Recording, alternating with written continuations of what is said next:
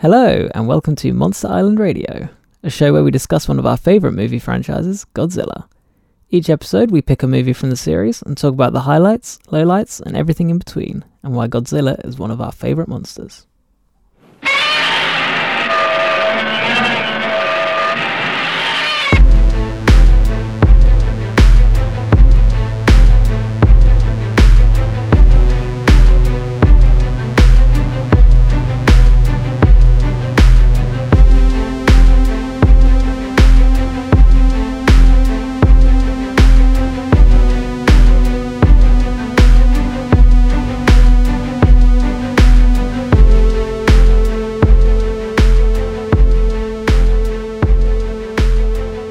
Hello and welcome to another episode of Monster Island Radio. I'm Ben, and as always, I'm joined by Graham. Ooh. It's me, uh, Graham. Hello. Remember me from the last episode, right? That's right. uh, right. Today we're talking about twenty sixteen's Shin Godzilla, which I didn't. I, did I buy that for your birthday last year? I think it was a leaving present when I left um, the job which we used to work at together, oh. but we don't anymore. So I mean, we figured it'd probably be time to, you know, actually cover this movie, because you've had it for quite a while now, and we've been sa- yes. you know you've been saving it for doing an episode. So we'll yeah, break we'll uh, break up the Millennium era that we've been doing, and uh, we'll we'll cover Shin Godzilla. It's nice to have a little breather, especially for people who are like Godzilla but might not necessarily be interested in Millennium at this exact moment in time. Yeah, exactly. So as always, for those who haven't seen it, I've got a, I've written a bit of a synopsis. It's quite long, actually. I think they're getting longer and longer each episode we do. Like, I think the first one was about two sentences. Now it's about five paragraphs. Oh, but uh, yeah, well, maybe not that long. But um, let's get started. Right, so we open with the Tokyo Bay Coast Guard investigating a leisure boat that was abandoned off of the bay, with some research and writings found aboard.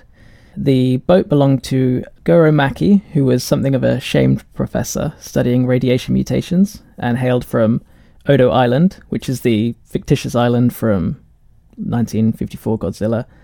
Um, although this movie actually has nothing to do with fifty-four Godzilla. This is kind it's, of... It's as though Godzilla has never appeared before. Yeah, this is his first Godzilla. appearance, yeah. Exactly. Shortly after, a collapsed tunnel by Tokyo Bay prompts investigation by the Japanese government to determine the cause, with one possible explanation suggested by government official Rando Yaguchi to be caused by a large aquatic animal. Despite the idea being dismissed by the cabinet, it's quickly revealed via social media and news reports that a huge tail rises out of the bay, thus confirming Yaguchi's initial theory. Things escalate quickly as the creature comes ashore, despite government statements saying it wouldn't, and it wrecks the nearby town. At this point, we only have a creature that resembles a disgusting googly-eyed fish with legs, uh, but it's it's not long before it stands on its hind legs and starts walking around like Rory Calhoun and making a familiar roaring sound. Uh, Yaguchi heads up a special task force made up of outcasts and creative thinkers to figure out how to deal with the new threat, while the military make futile attempts to halt the creature before it retreats back to the sea. The team call upon Maki's research to help identify what they're dealing with, as it foresaw the events unfolding before them. When the creature returns again, we said it's, that it's evolved to twice the size into the form we all know, Godzilla. As military defences ramp up, so does the ferocity of Godzilla as he blasts Tokyo with a devastating atomic breath in self-defense. So Yaguchi's task force analysed Goro Maki's research further, as well as samples of D N A from Godzilla, to conclude that he is continuously evolving and has the ability to self-replicate, and that the only way to stop it is by freezing him. So with the help of other nations' contributions, the team managed to facilitate the operation to halt Godzilla and inject him with a freezing agent. Uh, the plan works right before Godzilla was about to evolve for the fifth time, where we see a mouth at the end of his tail with humanoid figures growing out of it. So even though that was quite long, it's still a sort of truncated version of the plot, because there's quite a lot to unpack. I've, I've really left quite a lot out. Um, and I think it really took me a couple of watches to get what was happening, because the dialogue was so fast-paced and, and heavy. Mm. It was um, it's quite difficult to wrap my brain around, and I'm the first to admit what I know about Japanese politics could probably fit on a postage stamp. So it was, uh, it was to, to begin with, it was quite a difficult watch, because I was quite fortunate that I got to see it in the cinema um, yeah. when I first saw it.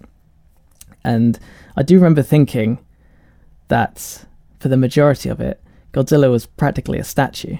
I mean, mm. it wasn't what I was expecting. It doesn't doesn't mean I necessarily disliked it, but it's just not what I was expecting. So I'm just wondering, was it what you were expecting? What what were you expecting? Um, well, going into it, I just from my, my observations of the Godzilla design in Shin Godzilla, it seemed like they were going for a much more raw kind of approach to Godzilla, um, kind of more dramatic. Whereas the actual result of the movie is that, although Godzilla himself does pose a very like dramatic kind of, he's a very dramatic sort of figure in the movie, and the way he behaves is, is kind of more realistic in some respects than, than other movies. Mm. The the bulk of the film is kind of like this sort of political satire that's maybe not the funniest, but definitely kind of like, yeah, I guess if Godzilla came along now, this is sort of how the government would react, at least maybe in Japan. And that is, is very interesting. It's like a different kind of approach to Godzilla that we haven't really seen in other movies, not at least on the ones we've covered recently. Mm. So that was really, really interesting. I found it, you know, really entertaining for, for that. I don't um, know if it was supposed to be humorous. Do you think it was? I think that's kind of the general like feeling I've, I, from stuff I've read online after I watched it. I mean, I didn't get that it was satire myself, but it kind of felt like there was a sort of Um, critical edge to the way the government oh, moved quite definitely. slowly on Godzilla, and there's supposed to be like a dark humour to that, I think. Right, I um, see what you're saying. Yeah, yeah. So it's not like laugh out loud funny, but um, it's certainly kind of yeah, it's sort of a knowing kind of like the government are not going to protect you quickly enough when when something like this occurs, and that seemed to be the general sort of message of the movie. Yeah, although they did ultimately save the day. So well, whatever. They didn't as such, did they? No, well, the singular, you know, what's the his character's y- name? Yaguchi. It's uh, Rando Yaguchi. Yeah. He does, and he works from within the government. The government yeah. is very much like, you know, the world, the you know United Nations and the uh, outside governments are pressuring Japan to just nuke Godzilla and get rid of him. Mm. And then there's a lot of uh, theorising from the scientists in the movies that that might not even work, mm. or it's, it's just going to cause another kind of period of, of nuclear kind of reaction in Japan. It's going to affect their culture like it did, you know, before, and that's where Godzilla comes from and all that stuff. Mm.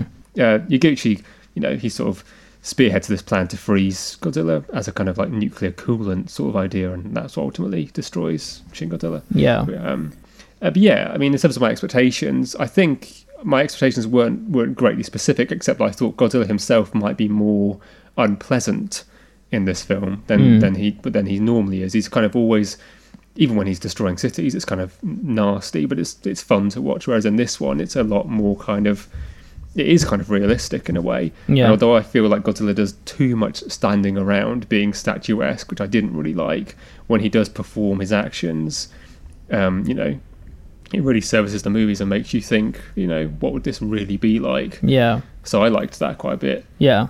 The um What you're saying about it being a, you know, like a critical satire of the, like how the Japanese government would, ha- would handle things, as most Godzilla movies are, they're always, you know, a vehicle for a, you know, a parable or something yeah. to do with Japan or, you know, any culturally significant event and the way the nation responds and deals with it. And I, I'm presuming it seems pretty obvious to me that, I mean, the most recent nuclear event in Japanese history was in twenty eleven with the Fukushima Uh, nuclear disaster. Yeah. And you know, what better vehicle for telling a radiation story than Godzilla, right? So um, it's kind of a kind of unfortunate situation where you're like, oh, the Godzilla movie has become richer, um uh, the price of that is a nuclear yeah, disaster. Yeah, it's it's kind of so, awful. Mm, but they need something to kind of happen almost so that they can have a fresh parable, like you're saying. Yeah. Rather just retreading the same thing. Yeah, because I think that that's why why this one was so different, because you know there was a lot of crit- criticism from the public in Japan about how it was all handled and mm. how the bureaucracy and red tape that exists in Japan's infrastructure kind of stifled any sufficient action in that crisis. So this was like, yeah, the the perfect movie to do it, essentially. But I mean, like I was saying, at the time when I was watching it, I wasn't thinking about that, because I suppose I was going off the back of twenty fourteen Godzilla. Uh, yeah, the U S this out, one. This came out a couple of years after that. Yeah, so, and I was yeah. like, oh, here we go, action movie. And it's like, mm. it's not really an action movie at all. Well, it doesn't even have a second monster. There's no, like, kaiju battle at all. No. Um, because I, my girlfriend was like, oh, yeah, should we watch Shin Godzilla a few weeks ago? And I was like, oh, yeah, we could watch it. You know, I'm supposed to do that for the podcast soon. Um, and I said to her, it doesn't have a battle in it. it and she was just like, oh, no, don't want to watch it. It's just like, just not interested, because she was like, she wanted to watch, like you say, she wanted to watch an action movie. Yeah. Um, that was why we wanted to put it on. So we we watched something else. But yeah, it's a different kind of movie, which is great, because you know there are so many Godzilla movies, and we watch so many which are similar that um, as a bit of counter, you know, programming, I really, really liked it. But I can totally get why going into the cinema not really knowing fully what you're going to get, it might be a bit like stagnant for you, because yeah. that was the, the worst thing about it, is that Godzilla, for all the destruction it causes, stands around a lot doing yeah. nothing for big chunks of the movie. So yeah, that's kind of like, it doesn't have a strong personality as uh, Godzilla itself. This is the thing, like you don't really kind of connect with with him in any way. No, and even in the finale when he's being like shot at so they can like pull this freezing agent into its mouth, it just sort of stands there being vaguely indestructible. Yeah. So yeah, it's yeah. it's it's the one major flaw I think of an otherwise like, really high quality film. Mm. So with this Godzilla, mm. he's not the result of a bomb this time round. He's the result of like you know radioactive waste, which I I read subsequently, but I didn't notice actually in the movie. But they're saying that it was. Um, Uh, radioactive waste from the U S. I don't know if that was some sort of, if that's actually related to anything that's actually happened. Well, I know that obviously the U S did a lot of nuclear testing in the Pacific, didn't they? Mm. So maybe so it it's could like be some of that. that. But I don't know about them dumping their own material in there. I'm not like, sure. That's something that's going on in real life. I mean, that would be something that they definitely would want to keep quiet.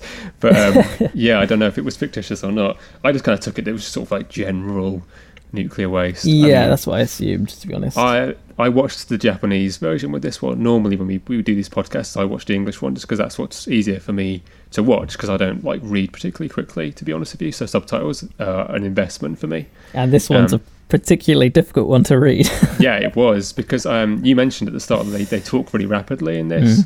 Mm. Um, the film's directed by um, Hideki Anno, um, who's famous for... Um, Neon Genesis Evangelion, um, but he he commented that one of the things he wanted this film to he wanted to replicate the sort of dialogue style that you see in The Social Network, the David Fincher movie. Have you oh, seen that? Oh right, yeah, I have seen that. Yeah, they talk so rapidly, don't they? Yeah. So it's a deliberate, you know, it's your, like your a Gilmore Girls episode. Oh, yeah, I suppose so. Um, they just talk so fast, and it's on purpose, just so it makes you feel like things are happening mm. rapidly, you know, in a very exciting way. And they seem to kind of they. It's like in the scenes with the scientists where they're coming up with the freezing stuff, and they're doing lots of fast cutting. It's reminiscent of both The Social Network and uh, Evangelion because of that that rapid nature. Whereas in the kind of the more sort of critical government scenes at the beginning where they're sort of like, oh, what should we do? Those are significantly slower, so it's a definite contrast there. I, I like. still think even those were quite quick, to be honest. Fair enough. But then, I mean, you have to kind of keep it interesting, because what it boils down to is essentially a political drama featuring Godzilla. So the thing uh, I didn't like about the subtitles was that there's a lot of text on screen in this ooh, movie anyway. Especially like when just, it says which room they're in and what the person is, what the person's name is, and what it is mm, they do. While you're trying to read what they're saying, you're like, whoa. Ex- yeah, yeah. And the subtitles bounce b- between the top and the bottom of the, of the screen, and you're just like, okay. And, and sometimes, and then when someone speaks English, it goes to with the Japanese text to the side. What's yeah. happening? So yeah, I wasn't in, incapable of reading the subs. But it definitely wasn't more challenging, you know, than I expected. As soon as the movie started, I was like, okay, I've really got to pay attention to this because, um, you know, it was so rapid. I, don't, I mean, I've never really been one for political drama, to be completely honest with you. Right. Like, it's not really my thing. Maybe I'm just not cultured enough to it's just a matter find, of taste, it, really, find it interesting enough yeah. for me. But I do think it succeeded for me because I, it did actually kind of give me an insight into what the bureaucracy in Japan is like, you know, that whole kind of, you know, depending on what conversation they're having, they will ha- they'll have a meeting in a different room with mostly the same people, and like how, you know, you got the um that military chief like requesting from the defense minister, oh yeah, we need to do this, and then she requests to the prime minister, like, we need to do this, and then it goes back again, like they're all sat in the same room. Yeah, and it's this I... weird kind of hierarchical structure of, you know, we have to go through procedure. And it's like they, they really do push it home, um, yeah, to prove that point. I think watching this five years after Fukushima in Japan as a Japanese audience, that would have been quite darkly comical. Um, yeah, yeah. Just from our perspective, it's sort of, sort of like a bit stagnant, but it's it's stagnant on purpose. That is the joke. So, yeah, it's, it's really interesting in that way. Um, but yeah, in terms of like drama, I mean, personally, I really like The Social Network, as we mentioned it. Like, I think that's a great movie. Um, it's it's you know, it's a good example of, of taking something that could be potentially quite dull and making it seem very exciting. Um, but then I think it's just a case of when it when the drama's good, it's good, and when it's not good, it's it's not. So it's not even about whether it's political or not. You just have to find uh, something that resonates with with you. Yeah. Um, the thing is, I do try and figure out what resonated with me with this movie. It's like it, I did enjoy it. It's it's a weird one because I didn't really feel like I was connecting to any of the characters or Godzilla, mm. or and like on a personal level. I mean, I don't live in Japan. You know, I didn't know what the disaster was like. I could only imagine how horrific it was. I felt like such a third party, just kind of looking in on this. Yeah. Um, and anytime you do see any kind of you know Western influence in this movie, it's like. Like with um, with the Americans in there, like you hardly ever see their face or anything like that. And I, I really mm. did feel like an outsider. Not necessarily that they wanted anyone from the West to feel like an outsider, but it's just like I, I just I was just so acutely aware that I, you know I don't think it was made for me as such. The the scene with the American generals is so anime to me. I, I thought that as well. There's just these three guys just standing, staring out of three separate windows, it's, and just talking to each other without making any eye contact. Yeah, it was so bizarre. Um, but yeah, I mean, so we didn't really have any.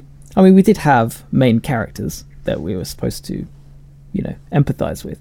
So you got um, Rando Yaguchi, who's the aide to the Prime Minister, Kayako Ann Patterson. Who's that U S envoy? U S. Um, yeah, well, we'll get onto that. And Hideki Akasaka, who's like a special advisor to the Prime Minister. And they're, they're all a bit tropey, really. So, I mean, you got uh, Randa, who's like the, the young hero. You know, he's a bit more switched on than his peers believe him to be. Kayako, the, uh, like the, with the sassy American attitude and the weird accent. Uh, we'll get onto that in a second. And then, like, you've got Goro Maki, who was, I mean, he wasn't even in the movie. There's a picture of him and that's it. But he's, like, the the old wise one. You know, he's he's kind of the, um, like, the unseen version of Bryan Cranston's character, I suppose, in uh, twenty fourteen Godzilla.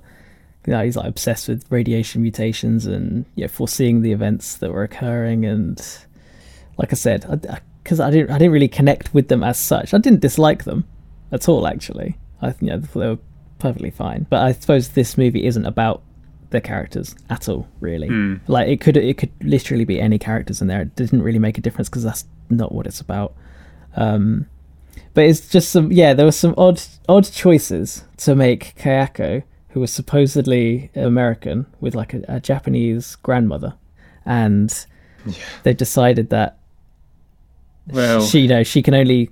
Like she's only got like a passing knowledge of Japan, and but can speak perfectly fluent Japanese, but then slips into this really kind of quasi-American accent to say these bizarre lines, and it was it was so jarring because it's like I could sort of believe it mm. until she was made to speak English.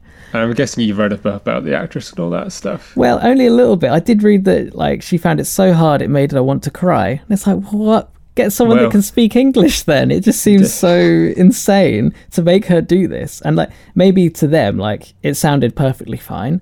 But I think to anyone outside of Japan, they'd be like struggling to understand what it was she was even saying. Like when she when you first hear her speaking, I actually don't know what she said. I, I don't have a clue. I know it was, it was in English, but I have no idea. And then she's saying about wanted to find a Zara to find new clothes. And it's like, oh, okay, it's this kind of pastiche of you know how Americans are uh, perceived uh, outside of America. She was the closest thing to comic relief in that respect, I suppose. Oh, that's mean. Or do, well, or do, you, or do you mean, I mean in, de- a, like in an intentional way? Oh, right. Okay. Yeah, yeah, yeah. I don't mean. Yeah, I mean the actress. Um, what's her? Uh, Satomi Ishihara. Mm-hmm. She said, yeah, that she took the role and didn't know that she was going to be speaking English for most of the movie, so it's oh, not really her fault. That's. I would lay. It's just brutal. Yeah, I would lay this down at, at the door of um, Hideaki Anno, who directed it, because like I said about him being one of the creators of Neon Genesis Evangelion, that's a series where it's very kaiju based. You know, there's basically kaiju fight scenes in every episode of the anime, and it's a sort of world-spanning issue, and they have characters in there who are not Japanese but come to Japan and speak Japanese. Obviously, you know, if you're watching the, the dub, they're all speaking English. But you know, one of the major characters in, in Evangelion is German, but she comes to Japan and she's fluent in Japanese. It's just like part of the the style of like encapsulating the entire world. And I think that in Shin Godzilla is an obvious kind of, that's like his input. Yeah. So it probably was one of his choices, like, oh, we need somebody here who's not from Japan, but you know, brings something from America or whatever. But if, when you look at it from a Japanese perspective, if you have a character in there who's speaking a lot of English, having them speak English with a heavy Japanese accent probably means it's very easy for Japanese viewers to understand it, even with or without subtitles, because even though she's kind of struggling to phonetically speak these lines, it probably is a more common sound to, to their ear. So perhaps. I think this whole movie is just like, it's just a very, very for Japan kind of thing. That, I did think that because uh, they uh, Toho, they really liked the twenty fourteen Godzilla, which right. was obviously aimed at Western audiences. And they're probably like, hmm. yeah, that's great. You know, they've done their thing for, Ameri- for American audiences. Let's do another one for Japan. And that's, I really just got that vibe. And I suppose that comes back to that whole, you know, almost feeling a disconnect with this movie because I've, I just felt like an outsider. So, yes, yeah, it's, it's very Japan-centric. But, I mean, that's hardly surprising. It's a Godzilla film. Of course, it's exactly, going to be Japan-centric. Yeah. And I quite liked the outsider feeling. I took that yeah, as same, part actually. Of a positive. So, you know, I'm not saying, yeah, I don't think anyone think it was a negative. That it kind of was isolating. I think the isolating feeling was almost like part of it. Yeah, I think I just have a terrible way of phrasing things. Because when I say, like, I felt like an outsider, it just sounds like, wow, you really didn't like this. It's like, no, I did. I actually enjoyed it. It's just... Uh, the way I come across, I think. I don't think it's your phrasing, but I think that as a term would have a, a negative connotation. Yeah. But whereas it's just this movie is so unique in terms of kind of twisting that. It's almost, it's not a horror movie. And like I said at the start, I was kind of expecting it to be more horrific. Mm. But it kind of has that element where it makes you feel uneasy oh, in yeah, an entertaining definitely. Way. Yeah. So yeah, that was very, very strongly done. It's very good. Yeah, I think this is probably the most terrifying iteration of Godzilla. I think. Yeah, like, yeah, I would, I would say so. Because nothing could stop him, but he was just moving so slowly. It's like he, he wasn't even aware what was happening. He's like just like a lost creature, and uh, you know, it's like, well, what's it going to do next? You have no idea because you see it, you know, evolving. Because when we first see it, it's just a, a tail essentially. Yeah. And then it comes to land, and it's got its googly eyes, and it's, you know, flopping around, and then then it stands up on its hind legs, and then we hear the, you know, the roar and all that. Uh, we just see it getting bigger and bigger. It's like, oh my god, what's going to happen next? Yeah, you know, even though he's not doing that much, he's still ca- causing like such havoc. Mm. And it's like, well, if he was going to really um, get pissed off, you know, you're going to see something horrendous, and th- that's what we do see. So when the yeah. um, those stealth bombers from the U S come and drop a bomb on him, he's like, right, that's it. Something's trying to attack me here, and that's when we get that part where he, you know, splits open his jaw and does the atomic breath, and it's just this. Like probably one of the most devastating atomic breath scenes ever. It probably, I can think I would of. Say it probably is the most impactful one because it's played totally straight. Yeah. When we watch the tw- the uh, uh, Legendary Pictures movies, and it looks great with their kind of C G Godzilla. Um, they look fantastic, and it's very exciting. You know, yes. You're waiting for it. You're building up. And they have that like sound effect with the the spine, like, you know, builds up the power and all that stuff. This is much more like a, you know, I wouldn't say the effects are.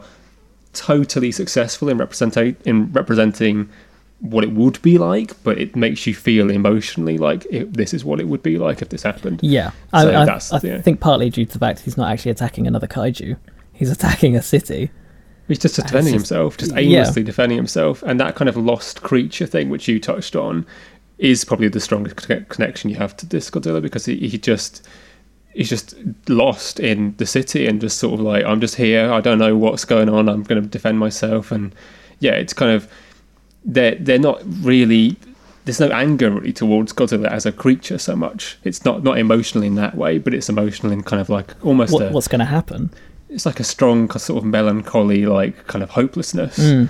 um, which is really kind of how you must feel when there's, if the nuclear disaster like Fukushima happens and things escalate very rapidly, but you can't really get in there and be hands-on with nuclear stuff. Yeah. So I think they're just they're very successful in replicating the emotions of that situation from, you know, an observant outsider point of view. Yeah, because it seems like no matter what they do, nothing seems to be working, and when they think Absolutely, it does work, yeah. it ends up coming back to bite them hard.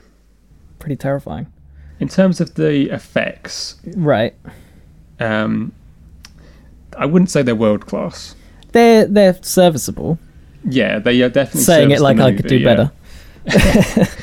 The thing is with them is that they, I mean, at the start, when you first see what I would guess you would call like fish Godzilla or like quadruped Godzilla, when he's sort of like, you know, sl- sliming around the city, sort of like, you know, on his belly. Yeah. Um, I thought that was a practical effect where they actually had a full suit and they just composited it into a city and had a, a great amount of extras and, like, you know, nice bit of city destruction. A guy laying on his belly, wriggling I around. I really thought it was just a, a practical performance. I thought that looks great. Okay. And then, you know, as the movie went on and they added in more C G stuff, I was like, oh no, this is actually like C G. So it was only for like the one, when the first reveal shot, when you see him down the street and it's kind of looking, you know, from afar, I was like, wow, that, that's great.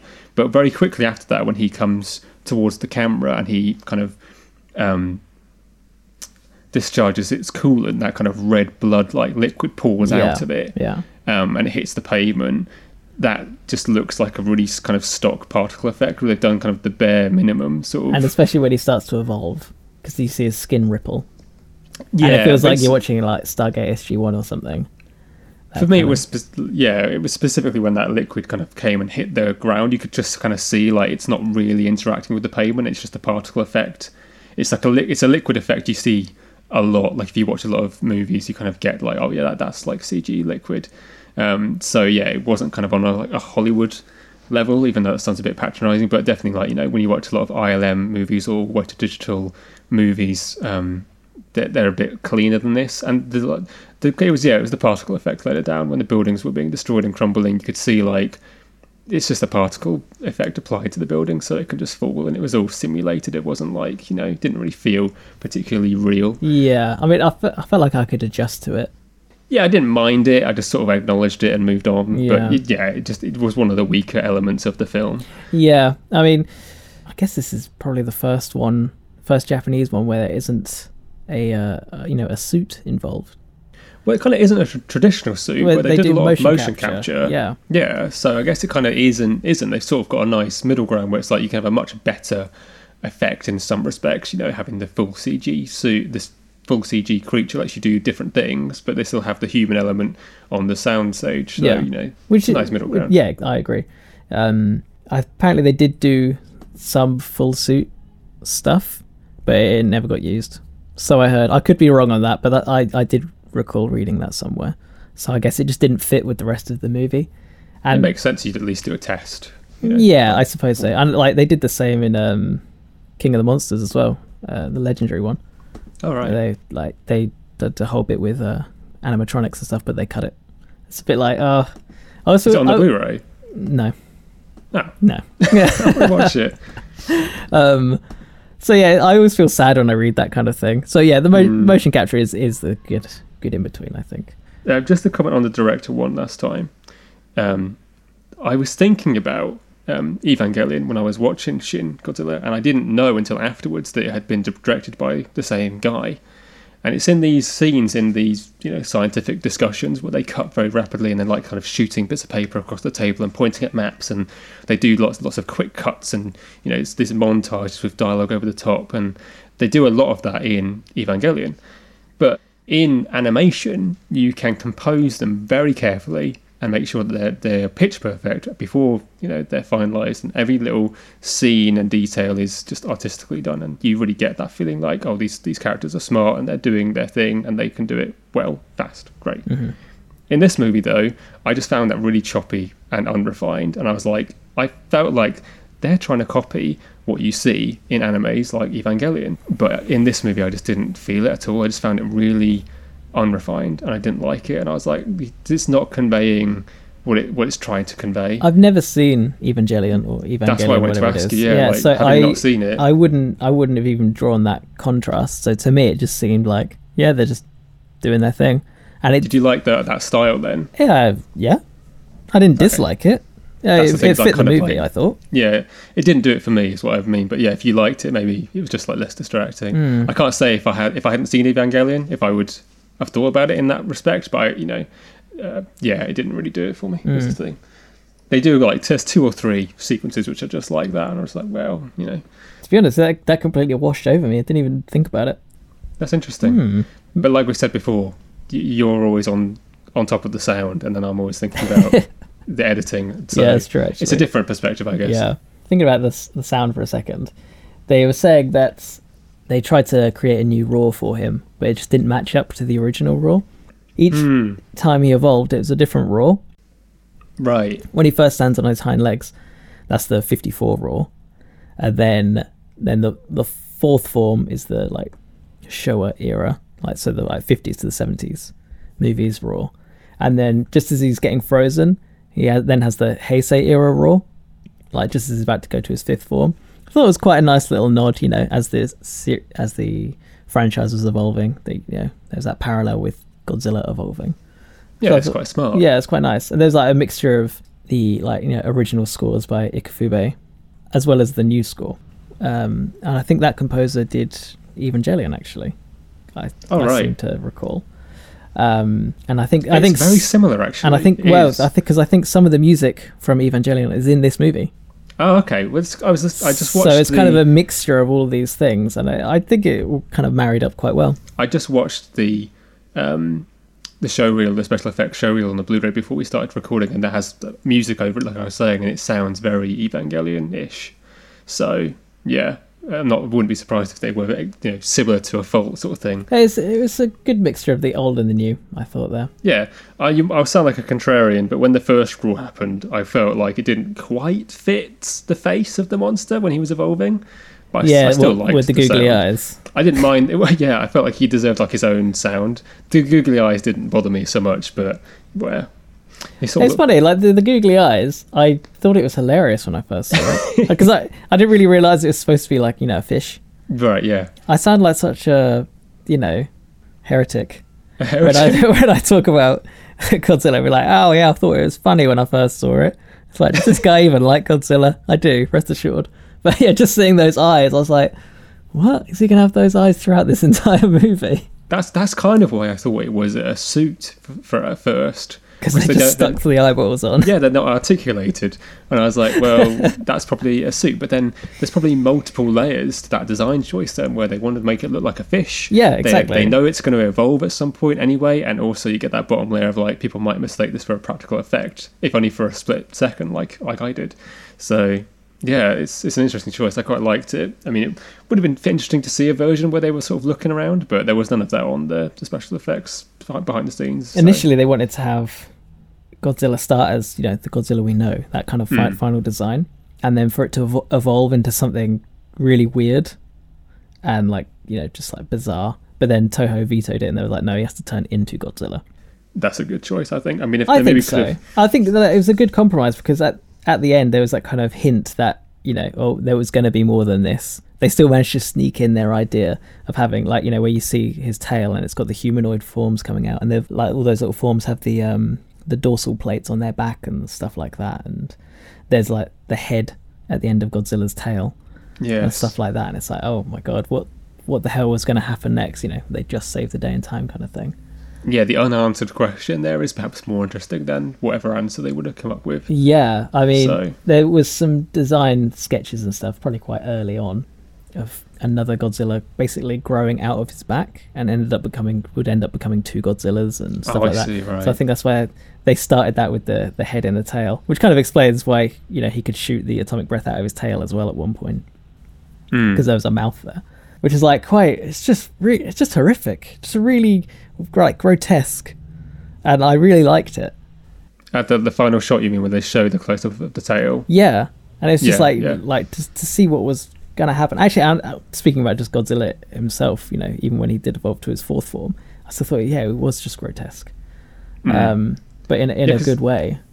It genuinely kind of put me off the movie when I first saw the posters for this. Oh, um, really? Back in twenty sixteen. You know, I, I, was like, I remember reading at the time when the posters came out, everyone was like, oh, what is that? That's kind of what I felt like. Mm. But then I didn't... This is the thing, is it wasn't kind of communicated in the poster. I mean, how would you do this? I don't know. But they're not telling you, like, you're supposed to feel sickened by this thing. Right. Because we're so used to seeing Godzilla as sort of like a devastating but fun character. And this guy is not like that. He is kind of gross on purpose, and it was the on purpose part that I needed to kind of let that click and be like, okay, I'm not supposed to be like, oh, what a what a fun guy. So yeah, it was just kind of getting to that point as a, as a viewer, I suppose. But yeah, it's a really good design. It's just a shame it doesn't move that much. It reminded me of when we went to see the little Godzilla statue in Tokyo. Well, that was, was completely like, still. Yeah, we're like, wow, this movie stars the statue that we saw. It's amazing. Because where was that statue? There's like It's, it's, it's by the Soho cinemas. Oh, okay, right, yeah. It's tiny when you think that, like, oh, because of the statue, it's going to be at least like nine feet tall, right? But it's like minuscule. There is a statue of that, um, of Shin Godzilla somewhere. Oh, right. Um, we, we didn't get to go see it, though. I didn't know it was there until after the fact. Something to go back yeah, to. Yeah, exactly. And obviously you've got that head, haven't you, in Shinjuku? Which yes. You can go up and see the head on that hotel, but we, we saw from the street level. Yeah. We didn't go up to the... So, going back to the characters, I suppose. We have um, yeah. the ragtag misfits, you know. Um, mm. I liked it in this well, one, though. It didn't feel too... It wasn't too bad, um, because I think it yeah. kind of had a purpose, because there was... I don't know if you heard of the uh, Fukushima fifty. I have heard that term, yeah. Yeah, so that was the people that stayed back to help with the disaster. You mm-hmm. know, they were like it's in there. Mission. Yeah, they're on the front line. That's kind of what these guys are like. Yeah, in a way, we didn't really get a connection with any of the the foot soldiers who, the people who go in and try to pour this coolant into Godzilla's mouth. A lot of them die.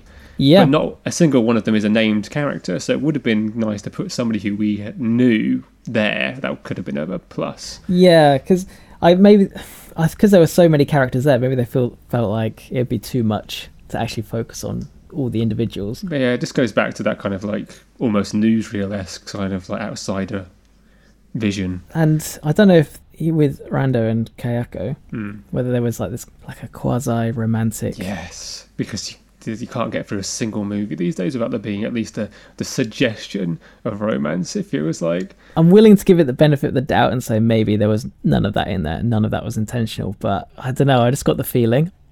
I don't know, maybe I'm just assuming incorrectly. Maybe, because, maybe well, not, I don't know. It's hard not to, though, because so often you do watch movies and then you get, like, the attractive male lead and the attractive female lead, and they mm. always get pushed together, even in the most... kind Regardless of, of the circumstance. Yeah, so yeah. even when it's not happening, you still feel like it's happening sometimes. I would like to think it's just, you know, for the sake of representation, but I don't think it is. I think it is, like, it was meant to be hinting at a romantic... intention. Yeah, it's, it's it's box office stuff, isn't it? It's like, oh, you know, they basically yeah.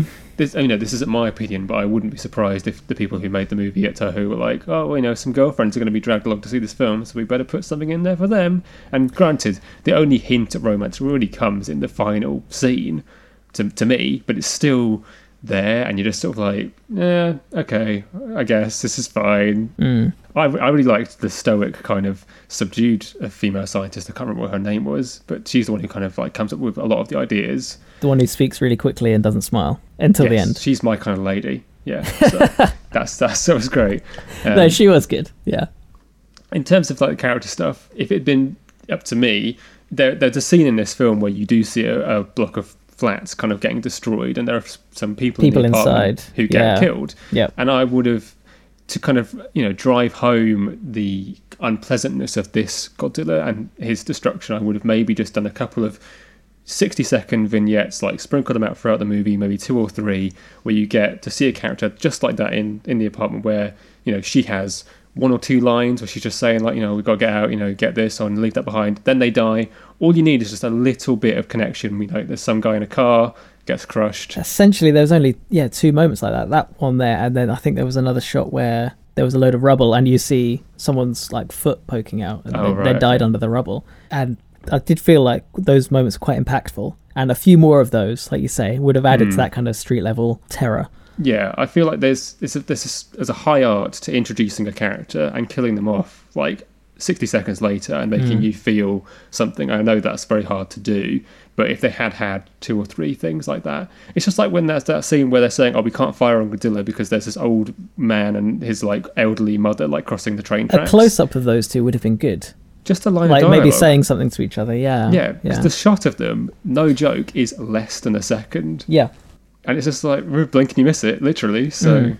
and yeah. I think on the second watch, that's when I got this movie more, because these things are like inferred but never explicitly said. So like none of that stuff really sunk in the first time, but mm. on the second watch you see it again, and then you sort of imagine those scenarios, you know, yeah. out, outside of the movie. So like seeing that couple going across the train tracks, you'd be like, oh my god, they must be, you know, absolutely bricking it at this point. And then you start to connect with them, and the movie doesn't help you do that, but it just kind of intimates at it, I think. Yeah, yeah, it's strange as well, because if you do reflect on the anime connection again, um, a lot of the best animes do take the time to give you those little moments. Mm. Um, there's meditative kind of quick snapshots of society or snapshots of humanity. And it's just one of the elements that's missing from this in a way, which is just like kind of peculiar, yeah. given, you know, the connection. But that's just, that's the way it is. I mean, overall, I mean, I just thought, I thought this film was great, honestly. I was really in, into it.